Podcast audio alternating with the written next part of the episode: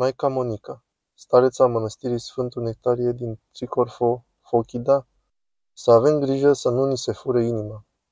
Pentru mulți dintre noi a avea credință înseamnă să aprinzi o candelă, să aprinzi o lumânare, să ți post. În fond, Maică Stareță, barometrul credinței noastre este atât cât punem în practică cuvântul liturgic și toată viața noastră lui Hristos Dumnezeu să o dăm. Această predare necondiționată voinței lui Dumnezeu este o lucrare foarte dificilă. De aceea, în acest fel și putem vedea dacă credem cu adevărat sau nu.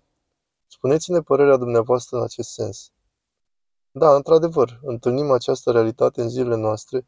Mulți dintre noi zic, merg la biserică, aprind o lumânare, aprind candela, tămâiez. Oamenii enumeră câteva lucruri pe care le fac și apoi zic, acum de ce am fost eu încercat? De ce această încercare? De ce am fost concediat de pildă de la locul meu de muncă? De ce am devenit șomer? De ce nu am intrat la facultate?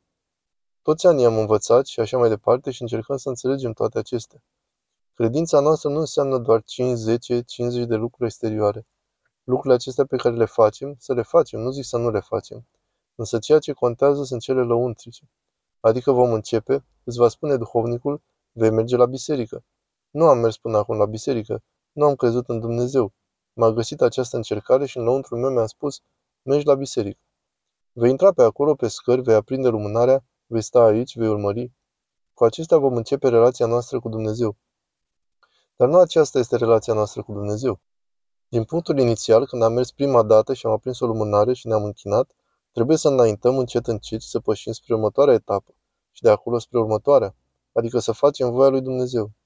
Trebuie să ajungem să facem voia lui Dumnezeu. Trebuie să ne întrebăm, acum, cum vrea Dumnezeu să-i răspunzi celui care îți vorbește așa? Acum, cum vrea Dumnezeu să-l tratezi pe cel ce te-a tratat așa?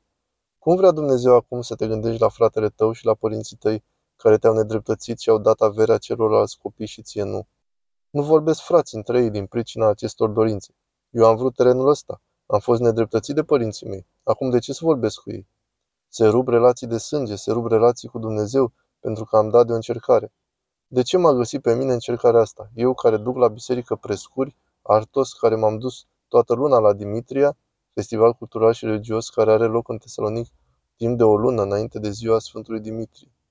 Și apoi a dat peste mine încercarea asta, deci de ziua Sfântului Dimitrie am rămas șomer. Pentru că noi credem că prin ceea ce facem cumpărăm voia lui Dumnezeu. Vezi ce bun creștin sunt? Eu o să plătesc pentru icoana asta. Eu am adus aceste flori. Eu aduc prescură în fiecare duminică. Și acum a dat peste mine ispita aceasta? Și nu putem înțelege că lucrurile acestea tu ai vrut și le-ai făcut. Tu ai vrut să le faci. Dar cum? Să nu le fac? Am zis, vom face ceea ce facem, dar să nu credem că acestea sunt esența a ceea ce am făcut. Ieri sau altere am primit un mesaj. Cineva i-a spus unui părinte îmbunătățit. Părinte, știu pe de rost Vechiul Testament și Noul Testament, în afară de pavecerniță și de rugăciune de fiecare zi. Îl întreabă părintele, când te laudă cineva, tu te gândești că omul acela te insultă?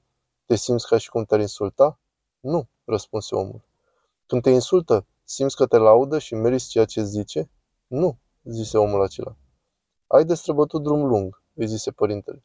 Și gândiți-vă că acel om știa tot Noul Testament și Vechiul Testament pe de rost. Înțelegeți deci că nu acestea sunt scopul nostru. Există câteva lucruri externe pe care le vom face. Și noi construim mănăstirea. Am pus și o candelă foarte frumoasă la icoana Maicii Domnului. Cineva zice, cât costă candela aceasta? Și așa mai departe. Maica Domnului nu are nevoie de candelă și de aceea, atunci când a fost nevoie, biserica și-a dat cu bucurie averea și candelele și potirele pentru a fi valorificate pentru lupta de eliberare a țării noastre. Dar tu, pe soția ta pe care o iubești, o împodobești cu bijuterii de aur, îi iei blănuri frumoase, îi iei paltoane frumoase, pentru că o iubești. Și bine faci. Din moment ce o iubești, când văd o femeie frumoasă, zic, bravo, soțul tău te iubește, are grijă de tine. Oare noi, cei care iubim pe Maica Domnului, nu putem să-i luăm o candelă? Pentru noi o facem. Dar iarăși, nu acesta e scopul nostru. Nu e scopul nostru să terminăm mănăstirea, să o vedem și pictată. Da, ne străduim și pentru cele din afară, pentru că aici unde vom sta vrem să se facă undeva Sfintele Liturghii. Vom construi bisericile. Și noi în mănăstiri, pentru a săvârși Sfânta Liturghie, construim biserica, pentru a primi pe Hristos. Dar nu acesta este scopul. Să nu ne îngrijim de aceste scopuri, să nu credem că ne-am atins scopul, pentru că sunt un mare donator al bisericii de aici. Același este scopul și pentru cel care a pus astăzi 20 de cenți pentru o lumânare, pentru că asta e tot ce avea. Scopul nostru este același pentru toți, ca toți să devenim una, să iubim pe Hristos din tot sufletul, din toată inima și cu tot cugetul nostru. Asta avem de făcut.